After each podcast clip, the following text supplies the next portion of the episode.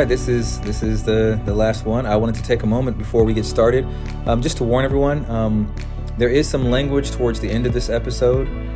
I do not consider it to necessarily be foul language, although it is racially charged language. It is an important part. I chose not to edit it because in it we have someone sharing about their actual firsthand experience of the process of the racial integration of schools here in Hopkinsville. So I just want to warn you in advance that comes towards the end. If you have little ears, then you don't want them to hear these things. It might be best to not have this episode shared with them. But it is a very real, raw, and useful story that we hear. Also, for those of you guys who may have been out and taken in the open mic Q&A session, you might realize that the order of things are a little bit different. I didn't leave out anything that was discussed, any questions that were asked, any conversations that were had during our recording time.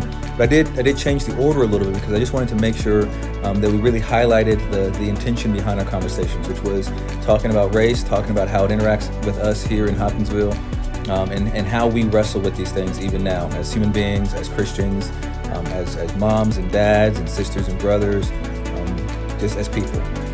So again, I don't apologize for the language. I just want you to know about the language because it is there. All right, here we go. Let's get into this very last episode. I've been passing through some hard times with my friends, Richard and Brandon, and our guest, Jack Glaser.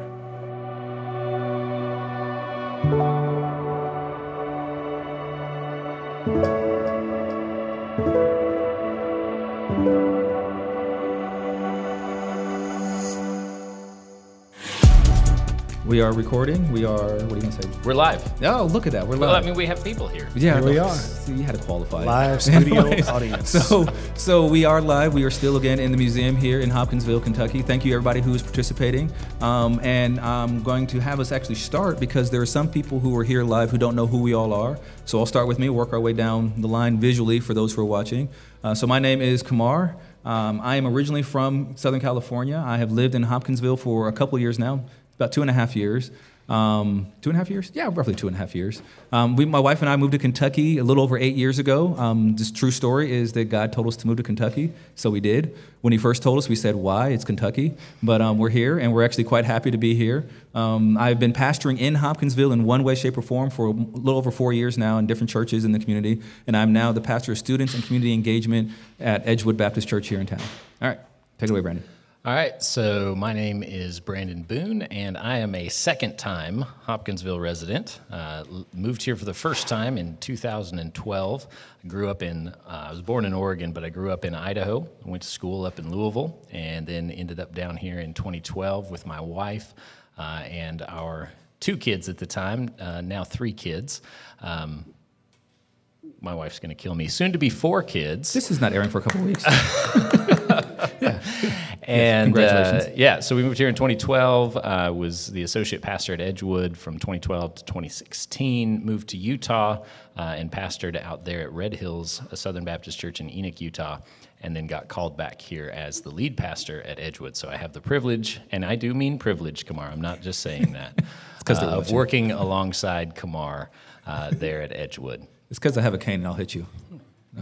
Yes, that is true. So my name is Richard Dixon. I'm from Savannah, Tennessee, which is rural West Tennessee. My wife and I, we met in Middle Tennessee, where we both graduated from Middle Tennessee State University.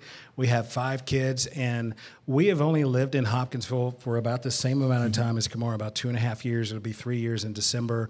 And we are previously from Clarksville. We lived in Clarksville from 2010 to 2012? Is that one? Yeah. No, 2020. 2020. Yeah. 2020-something. Yeah, 2020-something like that. And so we actually are at Restoration House, and I'm the lead pastor at Restoration House here in Hopkinsville, Tennessee, which is right on top of the hill. Hopkinsville, Kentucky. What'd I say? Tennessee. Yeah. There you go. Whatever. Go Vols. Whatever. All right. And Jack?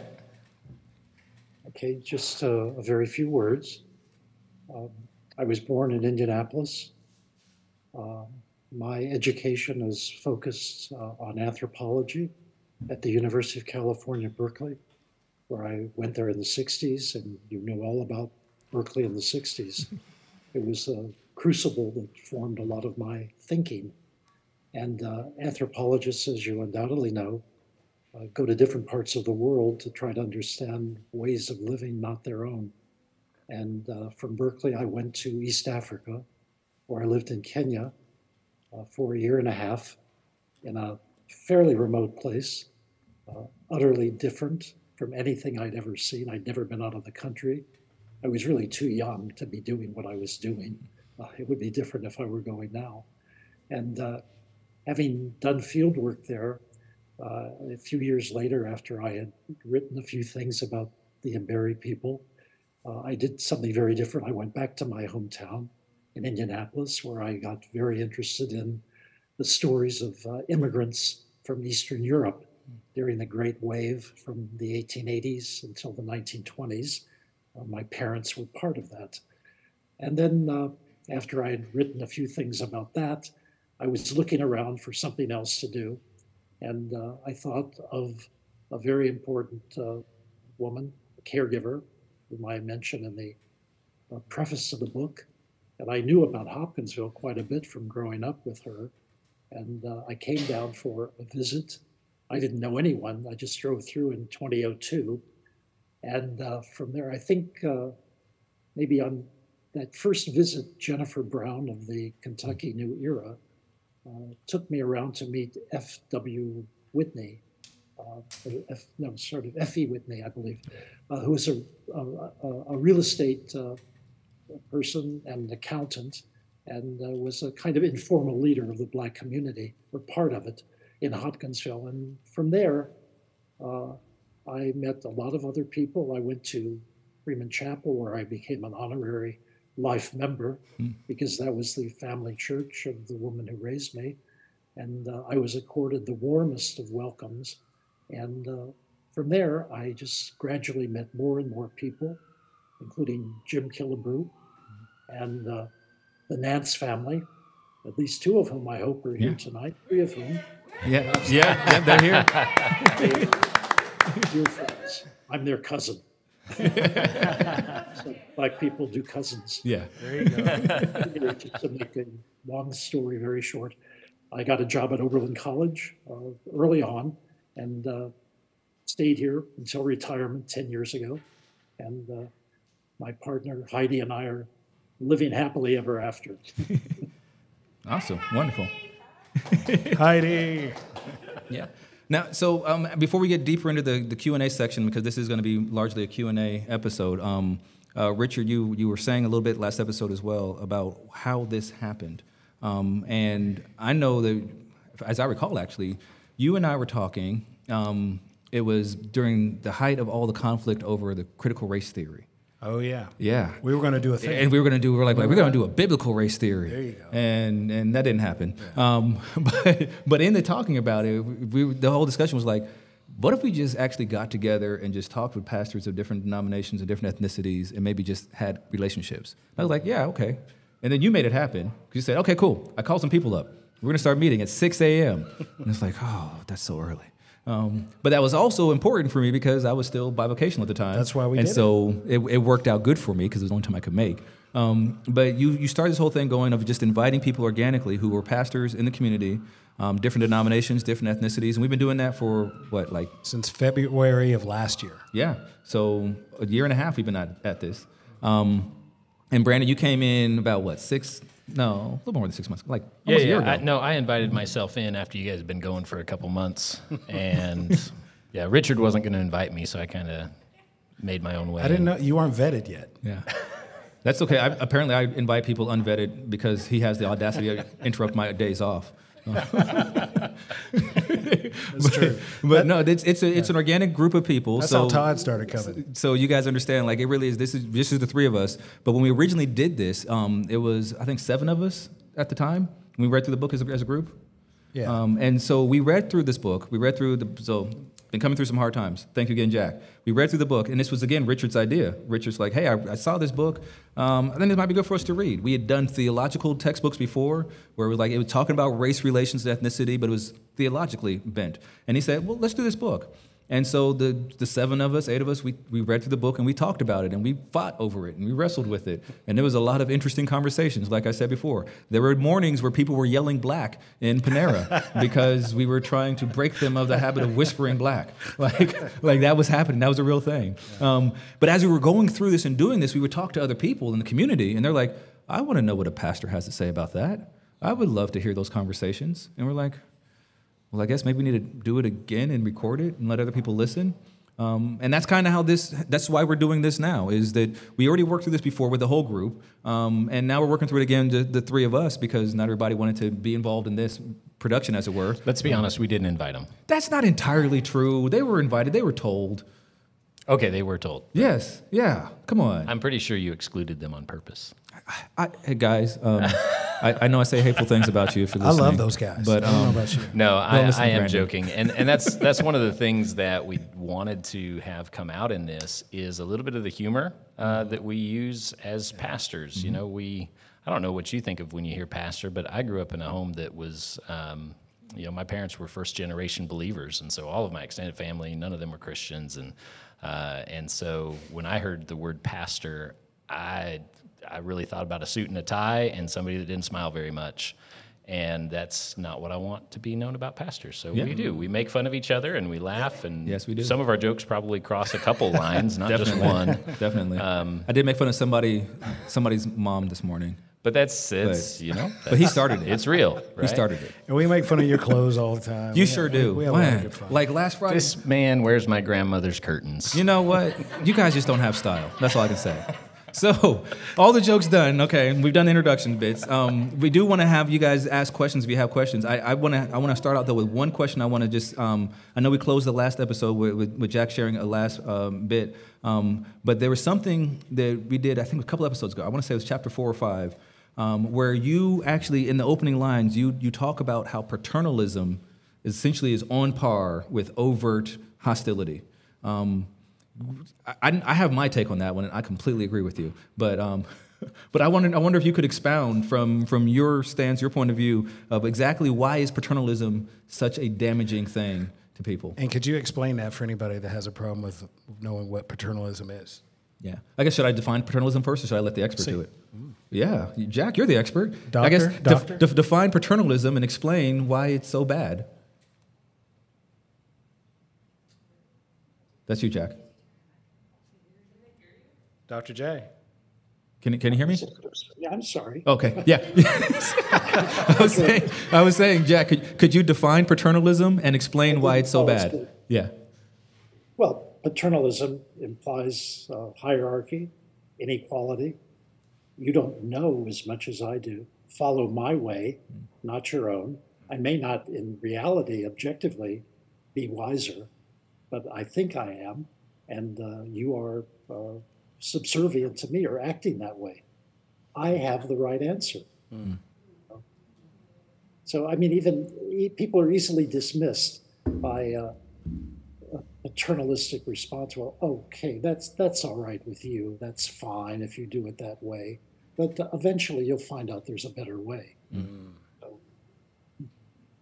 That's good.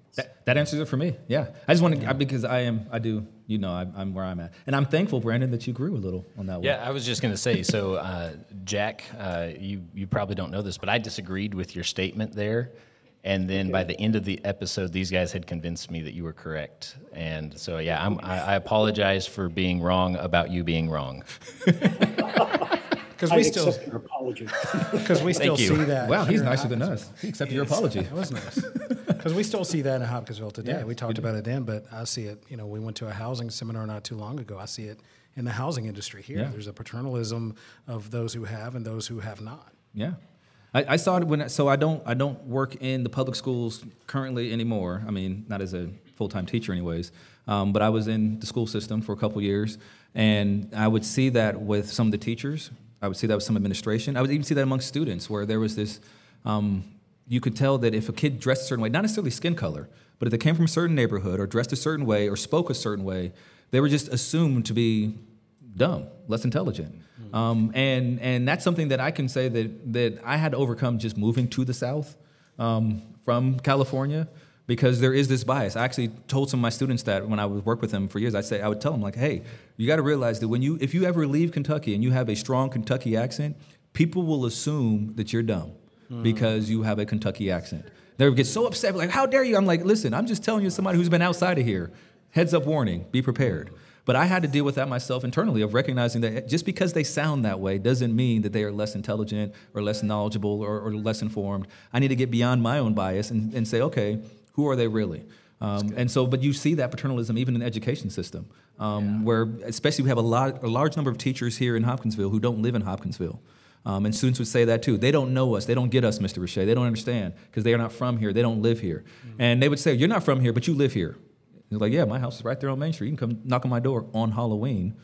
Any other day, I might call the cops on you. But the kids know me. They would say, oh, I saw you in your front yard today. Like, yeah, I'm here. And so I didn't have that otherliness to me that oftentimes is paternalistic in our community right here. Yeah. Questions. So yes, questions from everybody. I want to hear. Does anybody have a question? Or again, feel free to correct us on something if we need to be corrected on something. Or feedback about the show if you listen to it. I know it's daunting, right? There's a microphone, and it might bite you. It won't bite you. 5-0. There we go. Yeah, go right ahead. Yay. So I'd like to address this to Jack. I'm a pastor at a church right outside of town here, and I hear these three guys and maybe the rest of the people make comments about that Jesus and the church are the answer. And yet I have seen, I grew up in Hopkinsville. I stayed here until I was 21. I left here and I was away for 45 years. When I came back 6 years ago, I thought I'd stepped in the 50s and 60s. Mm-hmm. And nothing was different. Mm-hmm. I mean, nothing. New roads, but I saw attitudes and I saw people, and I thought I was in a different planet. I mean, I didn't know what I'd stepped back into. And I was the oddball because I am more liberal than most people here. I am more active in the community, and I want to see things change. And I actually came back to Hopkinsville first to be closer to my children and my grandchildren who live 4 hours both from here. And it just happened that that's how I ended up. But the other reason is my values and my integrity as a person came from growing up here. And I grew up in a very conservative Baptist church here, and I'm not Baptist anymore. And in all of that, I saw that my knowledge of the Scripture, I had to break down the knowledge that I had of God's Word and figure out the tradition from the Scripture. And I wonder, and I've had to figure out a lot of things as I've grown outside of Hopkinsville and come back. And I wonder, as an anthropologist, my background initially was in sociology. And so I wonder, as an anthropologist, do you see the church and Jesus being the answer, the only answer for Hopkinsville to come around? I think there's some other things, some other factors that can be talked about, and I'm wondering your opinion about that. Yes. Good question. Yes. I don't really want to address theological issues. And I think the church can be a force for great good. I understand the black church, frankly, a bit more than I do white churches, but I think you can be a fine and decent and good person and not be a believer. Mm-hmm. So the church is one answer for some people, but not necessarily for everyone. And I don't think a firm belief system is essential for right living and doing the right thing. Mm-hmm. The church, it has a very different meaning, I think, for black people. It's inextricably bound to the history of slavery. It's slavery that is the crucible for the formation of the black church. And a point that I really would like to make is slave owners welcomed white preachers to hold services among their slaves. They welcomed it, they invited it, because they knew that the message essentially was going to be the path to heaven for you is quiescence, is following what your master and mistress say.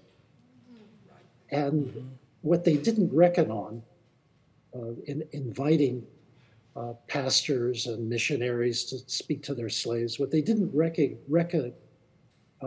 recognize is that what goes in isn't the same as what comes out. Mm-hmm. In other words, they were speaking, even though to illiterate field hands, to intelligent, thinking individuals who could use those words and transform them in ways that were not intended.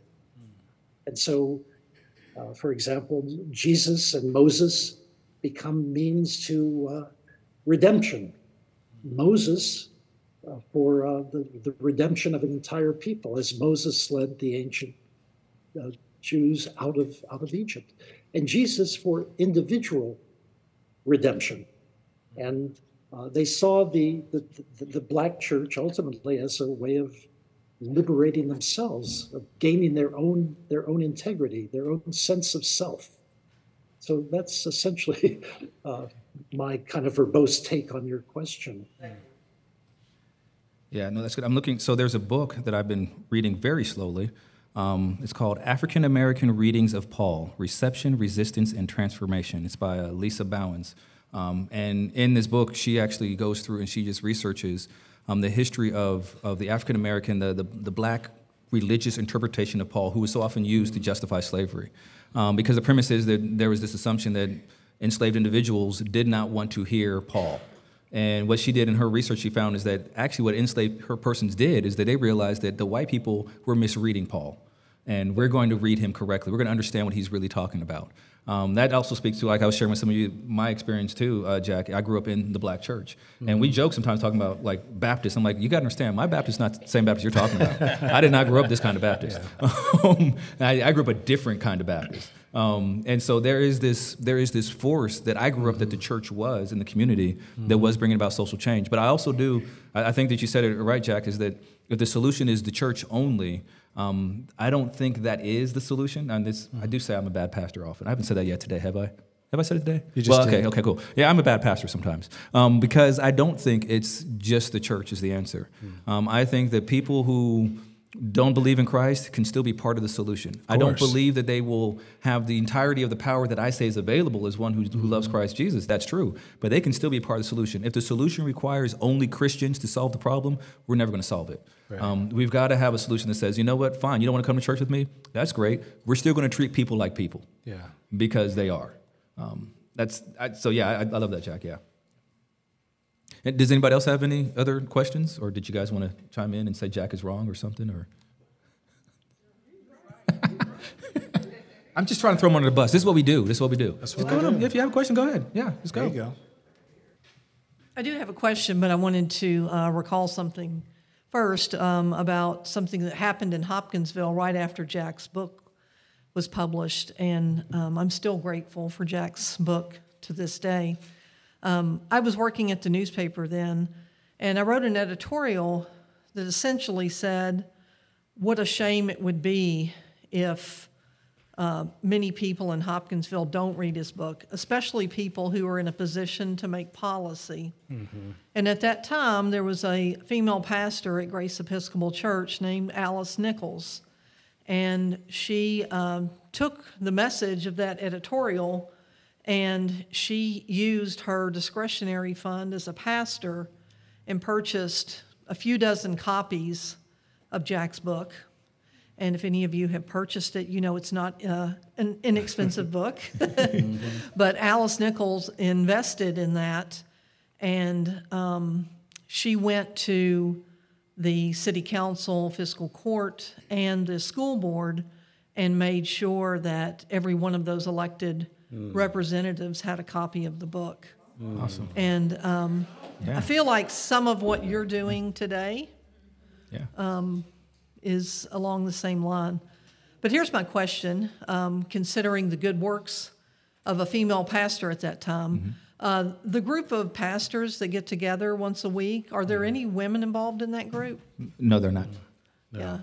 Yeah. That's not because they weren't invited, or it's an open group. It is. It is. It is an open group, but I do think that that's one of those areas where it would probably be a challenge for some of our members. Yeah. Like I think it would be a difficult, that would be a hard conversation. I will say I don't want to shy away from that. It will be difficult for some of our members, but not for, I know where you stand, and you're like, whatever. Yeah, it would be. I know where you stand too, I know where I stand. But I would also say that the group is not a social, it's an organic group. It's like, so for example, when we started the group, it started because personally, I think God strategically just allowed me personally to meet individual people who happened to be pastors in Hopkinsville. We got along with each other. Mm-hmm. So there's a couple of things that there's chemistry. I think that is one of the things that brings it together is not just the fact that we're pastors, but we actually have chemistry. We come from completely different backgrounds, completely different socioeconomic statuses, denominationally, even theology, we don't agree on everything. Generationally, we're different. And in so many different ways we're different, but the one thing is that we have chemistry. And there's been pastors who have come, and there's been pastors who have gone that didn't stick. Yeah. And not everybody puts up with the jokes that we put up with. And so, people are going to come, I think, whoever sticks is who God wants to be there. Yeah. Okay. It does seem to me that God would want some women there. Yeah. And it just, it really stands out. Of course, we've learned so much about equality from a racial perspective with Jack's book, but I also think about it in terms of gender. So. Yeah. Thanks for your work. Yeah, and I'd say those conversations are had a lot. Yeah. Yes. No. And so to give you guys a small window without names. Don't drop names. I'm not going to drop names, but like we were talking about, like with the gender issue, there have been multiple times when we are dealing with racial issues in our group, and the darker ones of us, I'm not naming any names, have chosen not to press issues with the lighter ones of us, I'm still not saying names, because we could see that we're not getting anywhere. There's no traction. And we have to decide, are we going to maintain unity and fellowship so that we can continue to speak into each other's lives, or are we just going to fight and then split up? And so that's another issue, too, that would have to be talked through. That's good. Because there's... Go ahead. That seems to me to be an issue. I just was talking to you before when we came in, and I said, I never got invited to that group, and I've met you before. Mm-hmm. I've been to your church before, and never got invited. I've been a pastor since 1978. Right. Yeah. In the Baptist Church, I was first ordained, and never got invited. And I asked the guy in the middle, I've forgotten your name. Brandon. I asked Brandon. I said, so if I came, what would happen? And he said, I don't know that would be. I think it would be contentious. Yes. And why would somebody like me? Why would a black person like want to come into a white church? Why would anybody want to be different in this group that we're talking about right now? And if we can't settle black and white issues, if we can't settle male and female issues, then we're not being who Christ called us to be. I think you have a decent point, but I go back to the fact of it being organic. I didn't invite Brandon. Yeah, he didn't actually. But what it started off was I went to lunch with Brandon. I got to know him. I got to hear his story, hear his heart, hear his background. And I didn't invite him. I didn't invite half the guys that are there now. Like you said, you didn't invite Todd. I accidentally did. And I think, exactly. But part of it is there was, I think, personally, and I think we would all admit to this, there was a deprivation that we needed connection. We needed to be, you've probably read, statistics about pastors are some of the loneliest people on the planet. And so we need fellowship desperately, and I think it's wise when we walk together. But again, I think it goes back to it's got to be organic. It happened because I invited people to lunch to get to know them as a person, not to get them to be a part of a group. Yeah. Because those kind of groups happen. They've got ministerial associations in every community under the planet, and some of them are super dry, and some of them do a whole lot of good things. This is not a ministerial association. It's an organic group that just so happens to be pastors from different theological perspectives, different ethnicities, but we all like each other. We're a group of friends. Yeah. But I think the same idea behind that is if those, it's like black and white issues. If we don't, if women mm-hmm. don't know, if other pastors don't know about what you're doing, mm-hmm. how can we all work together to get yeah. the other issue that we're trying to I agree. Solve? We all need to be a part. Yeah. Yeah. Yes, Jack's gonna comment. Yeah. Yeah, and I would also say before he does that, the goal was not to have a big banner that said we're going to be some big yeah. pastor group. We just started hanging out, and as a result of that, we started doing stuff. We actually recently talked about, do we need to start limiting our numbers because we're getting too big to stay just friends? Yeah, I mean, yeah. As the wife of one of them, I think it started out with them wanting friends, and pastors have a hard time being friends with, sorry, I'm short. Pastors have a hard time being friends with people because they're the pastor. And so by getting together with other men to be, friends, and I understand your point, but I think it's more of a, they needed, women need women friends, men need men friends. And I think it started more towards having some friends, somebody they can confide in. I know that I look at my husband and I'm like, you need a friend. Mm-hmm. If he tells me he's going to go hang out with somebody, I'm like, good, you need to go be with a friend. Yeah. So because it's hard for, and I'm sure that as a pastor, it's hard to find friends. And it's hard to find, and I think that's how it started really, was just 100% friends. Just, that's where we still are. It wasn't anything about not wanting women around. No, they not just at all. Wanted some guy friends to hang out with. Yeah. And they just all happen to be pastors. It's not a he-man woman-haters club. No. Yeah. It's just turned into something bigger now. I think. I'd like to add something. Oh, yeah, go ahead, Jack. Go ahead. Which bears on a lot of what's been said tonight. After the book was published, I was invited back to Hopkinsville a couple of times, including speaking at the Episcopal Church where Pastor Nichols invited me. And I also spoke to a very, very large group of students at Hopkinsville High, I think. There's a big auditorium, and kids from, was it Hopkinsville? Maybe it was Christian County High School. At any rate, kids from all the grades were there, black and white. They poured in, and I was looking, they were poking at each other, talking to each other. There was no separation mm-hmm. of black and white, and they sat down. And one of the questions I asked them, it was directed to the whole group, but I think they understood that it was mainly directed to the white students. And I said, how many of you would say that your attitudes about race in this country are more open, more liberal, you can add the word you want, more accepting than the attitudes of your parents or at least your grandparents? And the hands shot up all over the place. And they said, yeah, they are. And I said, well, why is that? And they said, we know each other. Yeah. We have contact. And that seems to me what's missing in so much of Hopkinsville. Yeah. I mean, real contact, friendships, acquaintanships, something more than, oh, yeah, I know that guy over there. You know, yeah, I know who he is. I know where he lives. And something happens, though, to these kids after high school. They seem to be going their own way, white, black, separating. Mm-hmm. But at least they recognize the importance of contact in shaping open attitudes. It's very hard to maintain a stereotype when you see people who are so different from each other but of the same race. That's right. It's hard to sustain that notion they're all like this that's when you know individuals. That's right. And sadly, that's missing in much of the country. That's a good point. Not just Hopkinsville. Yeah. You have a question for us? Yeah, go ahead. I have a question. So you said in like a previous episode that mixed people took up a 1%. Why do you think that is? Oh, so that was in the current makeup of the police force. I don't know, because somebody who's mixed joined the police.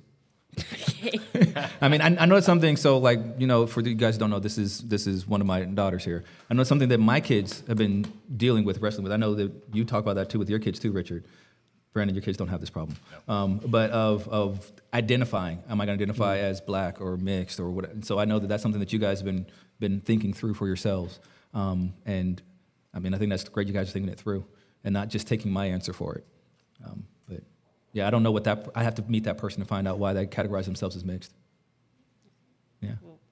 Well, why do you think there's so little of mixed people?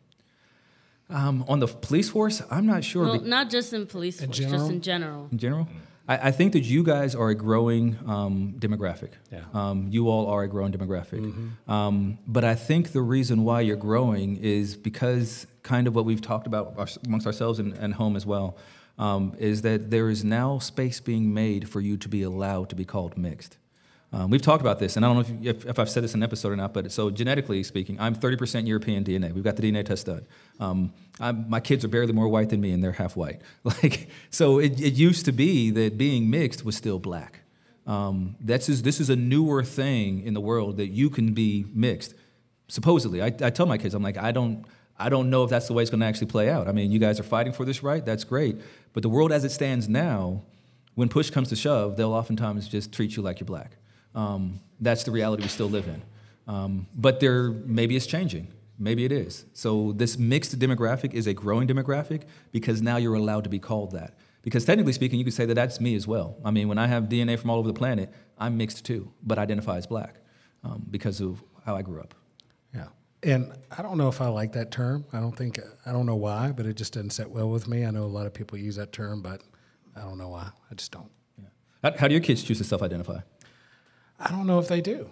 I don't know. My wife is in the audience, and I mean, we've got, 4 girls, a boy. We've got teenagers just growing up everywhere. And, we talk about differences and things like that, but when it comes to labels and things like that, we haven't addressed a lot of that because, I don't know, it's when you label somebody, you negate them as well. So I don't know. We're still kind of school's out. Yeah, I get that. Yeah. Are you willing to speak into the microphone for us? Well, just so that the people listening later or watching later can hear you too.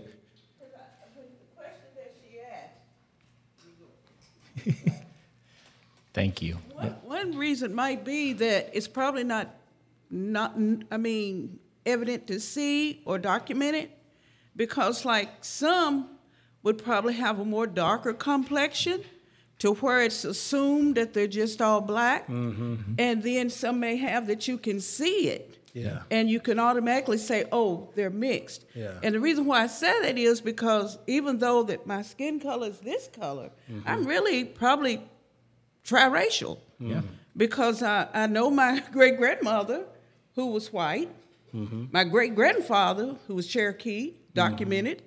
and then my African-American parents. Mm-hmm. So I try to identify with all the races that I am. Yeah. Mm-hmm. I started going to the powwow back when they first started, when I learned that my great-grandfather was a Cherokee. I want to learn about that side. Mm-hmm. So I already knew about my black side, try to learn more about my white ancestors. So it's not documented, because you look at me and probably wouldn't think that my great-grandmother was white. Mm. Or my great-grandfather was Cherokee. Right. But you can see that I'm black. Yeah. Mm. So I would think that would be one of the reasons that it's not. Yeah. Yeah. No, that's good. That's true. Yeah. Questions. No, yeah. Yeah, because we can't hear you. Yeah. I guess if you say it loud enough, we'll repeat it to the microphone. Or you want to take the microphone to her, Caleb? Caleb's gonna bring you the microphone. You're gonna Vanna White the situation. He's gonna remedy the errors of my ways. Because I didn't use the other one. No, I just wanted to say I started working in the school system in '77, and I retired in 2010. So I worked 33 years.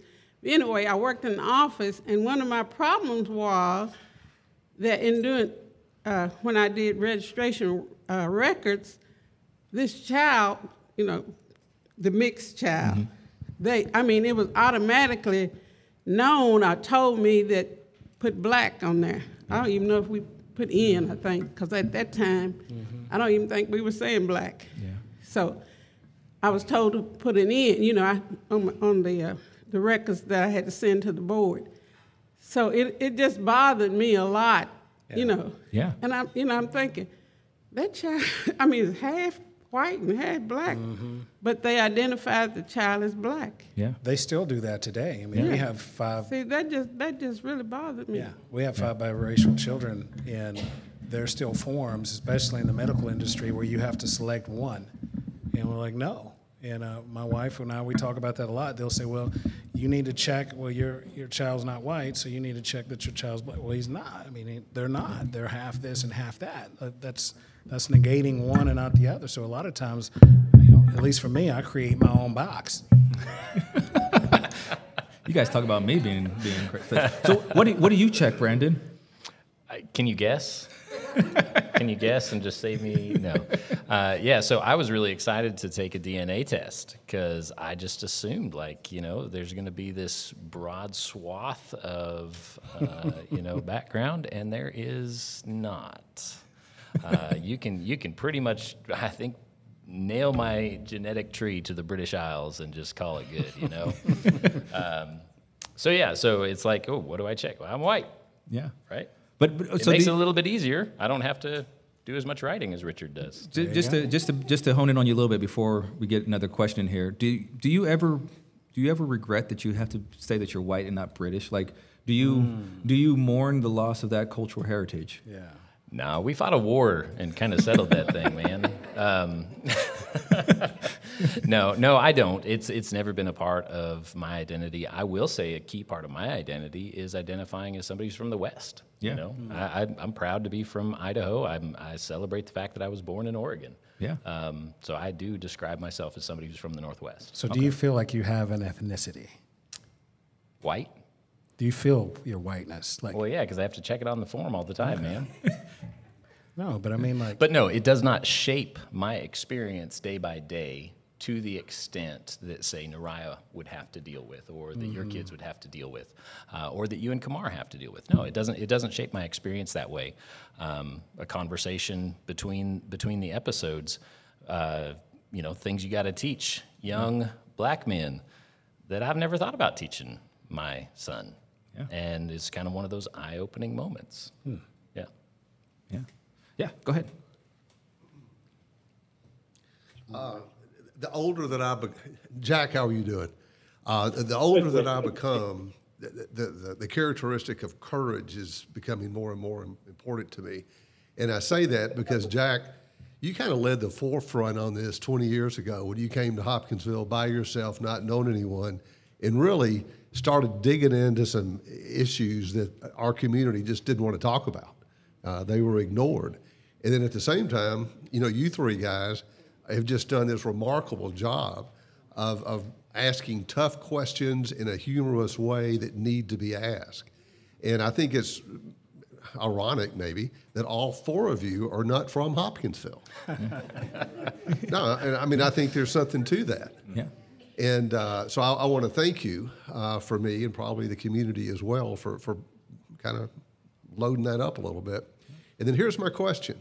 I know you're probably all familiar with Bell Hooks from Hopkinsville, and do you think the culture and everything that y'all have discussed, and Jack, what you've seen, how did that, I think she taught at Oberlin, didn't she, Jack? Am I right on that? Yeah, she did. But how did this culture of Hopkinsville impact the significance of what Bell Hooks went on to do? Let's see. I'll let someone else go first. Yeah.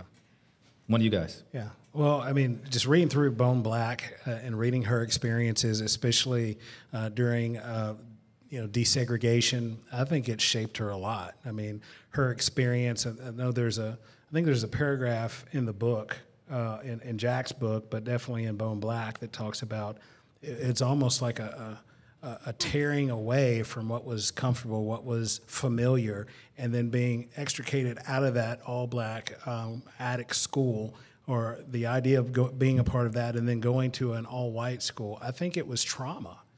I think it was a lot of trauma to be completely familiar. I'm sorry? Yeah. Well, was it trauma? Oh, yeah, come on up and talk about the trauma. Go ahead. I'm talking about what you experienced, and you're right here, and you can tell us what you experienced. I grew up in the 60s, and I was in the second grade, third, I can't remember.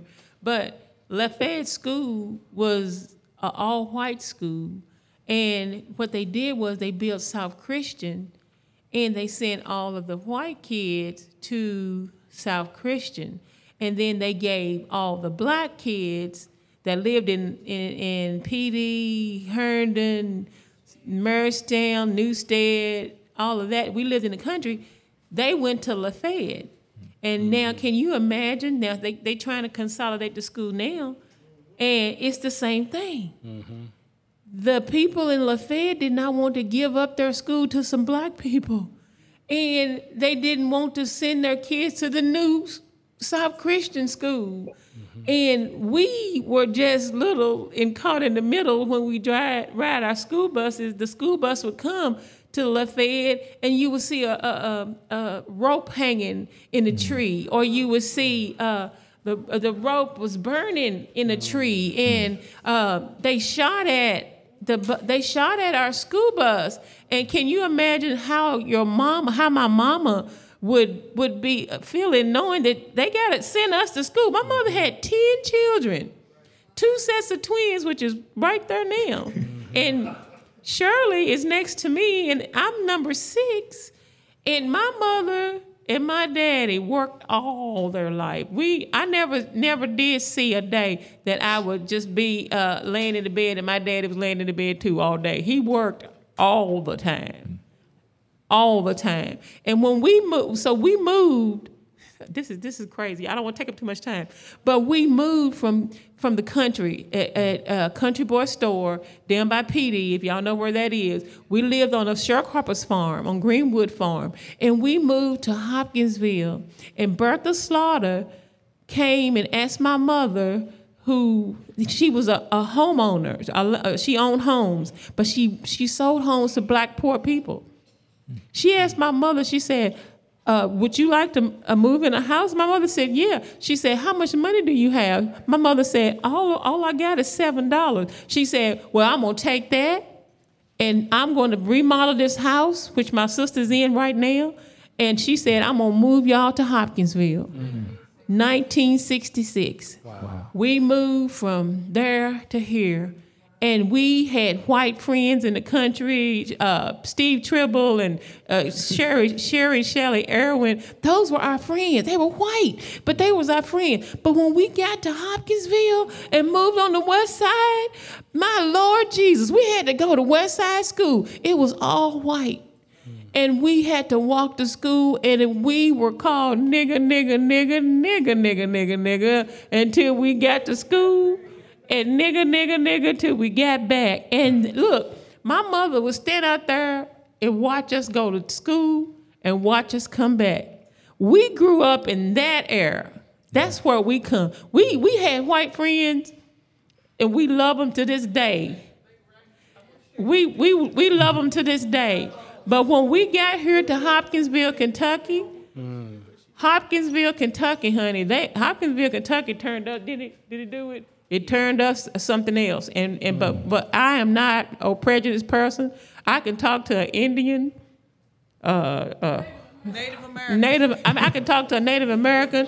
I can, just like I'm talking to my sister right now. I don't see no color, but I saw color when I come to Hopkinsville, Kentucky. Oh man! What I wanted to share also the experience for being at an all-black school, because you were with familiar colored faces and people that you grew up with. Even in Newstead, where we lived, going to Country Boy Store, I didn't recognize that I was black. Mm-hmm. And I shared that with Steve Tribble's wife, Shelley, who we grew up with, at Miss Partain's funeral, that I didn't know I was black till I moved to Hopkinsville and started to go to Westside Elementary School, where the teacher there, I could call her name, I knew the answers would hold my hand up. She never would call on me. Yeah. And I hold up this hand, not call on me. So go to school every day, not be recognized.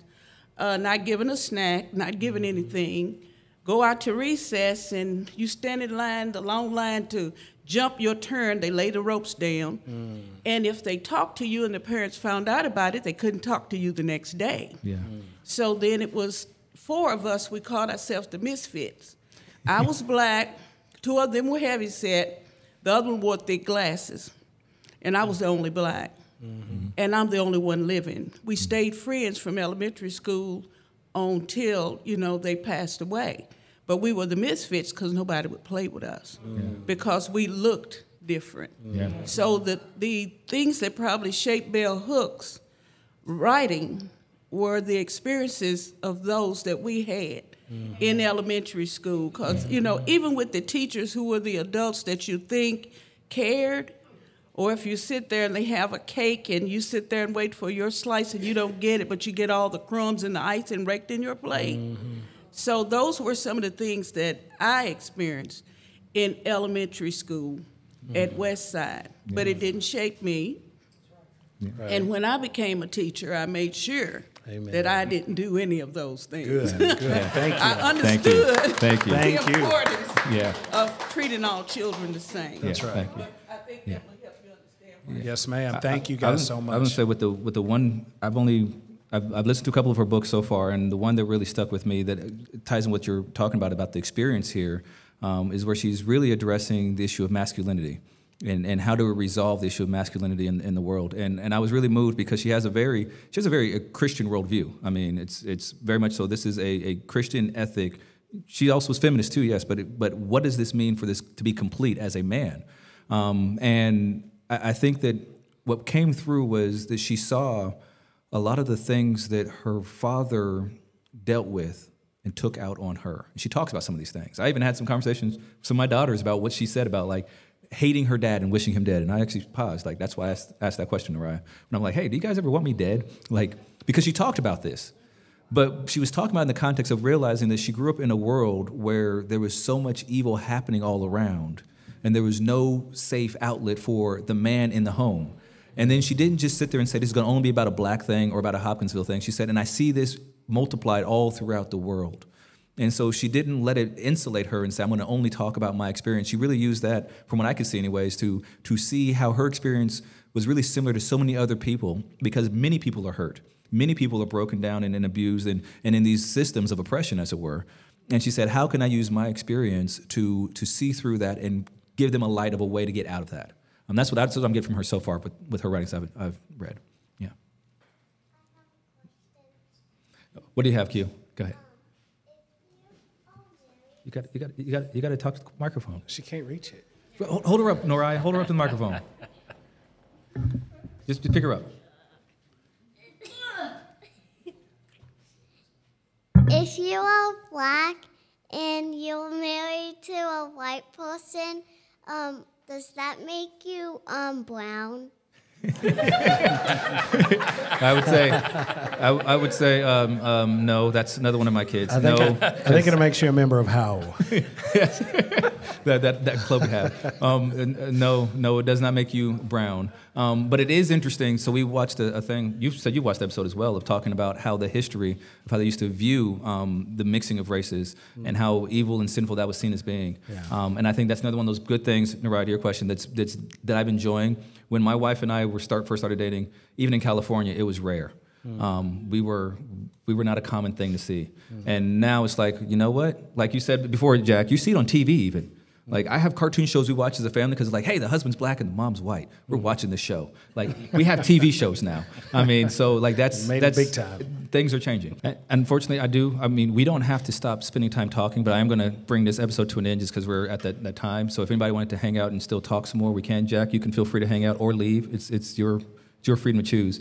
What I do want to just, in closing real quick, say again, thank you, not just to my friends, but to everybody who has been involved with this, for you guys coming out and sharing. And again, thank you for my friends who didn't love me enough to show up tonight. No, they're still my friends. It really is. It's great having friends. Like my wife said, it is true that I have a tendency to live life alone. And it's nice probably because you talk bad about them when they're not here. You know, hey. But it is nice having friends. It is nice having friends. Friends who I can argue with, I can disagree with, but who will also go through these hard times together. Ha! I got a pun in. I got a pun, but point for me. Point for me. All right. So that's it for this episode. But again, we are not finishing the conversation. We're going to have this conversation as a community moving forward. All right. Thank you. Well, here we are. Last episode. As we close this out, I just want to, before we leave, say thank you.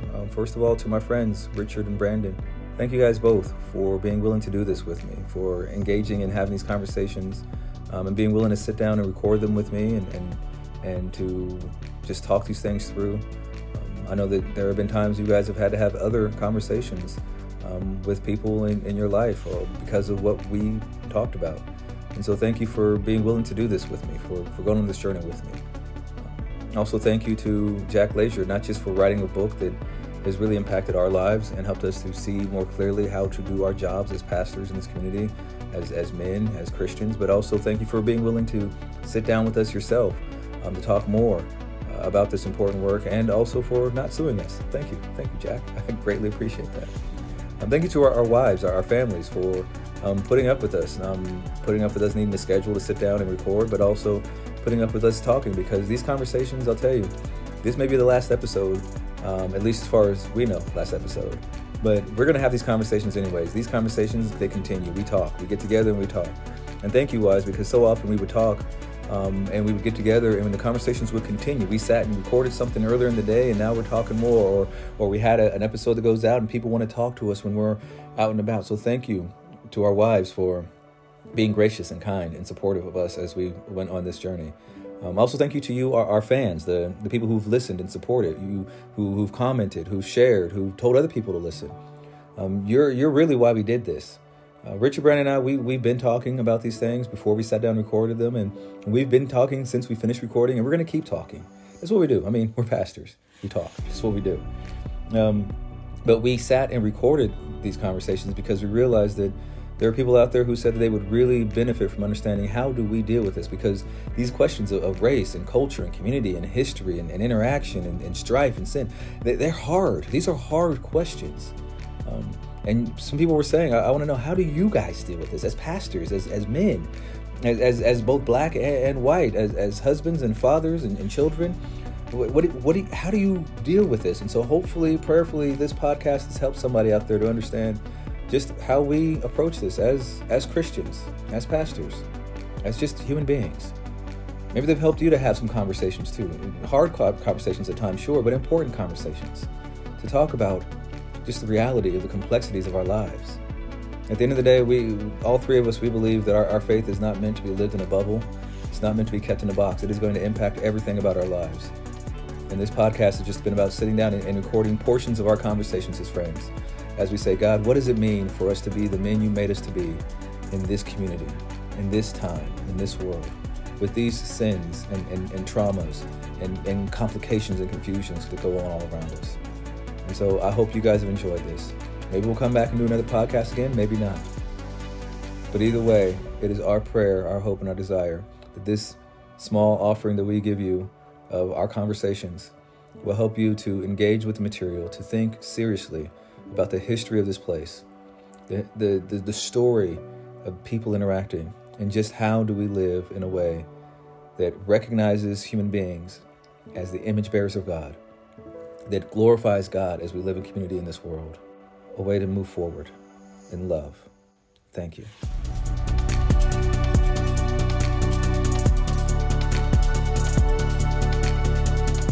The views, thoughts, and opinions expressed in this podcast are the speaker's own and do not represent the views, thoughts, and opinions of any institution, organization, or corporation. The material and information presented here are for general information purposes only. All persons who participated did so of their own free will and speak for themselves only, regardless of any personal affiliations they may possess. Been Pastoring Through Some Hard Times is a production of Salt Light Love Ministries, all rights reserved.